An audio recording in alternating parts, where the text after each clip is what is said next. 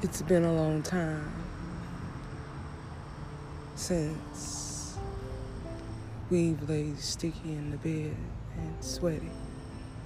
You know, since the baby came and things have changed and living conditions aren't perfect and we got a six year old in between us.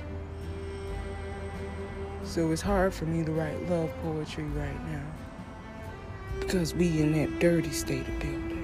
You know, digging them trenches, letting them loose. So it's been hard. I keep thinking it and, and thinking and looking at you like, how we gonna make this through? But you steady digging, and I'm steady digging too.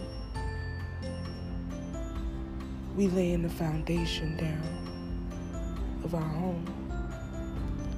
We didn't do it like a lot of other folks did. We starting over. So right now, while we laying the pipes and setting the foundation and pouring the concrete,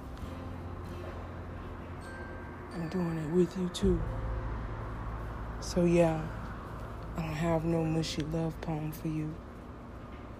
Just reality. Thank you.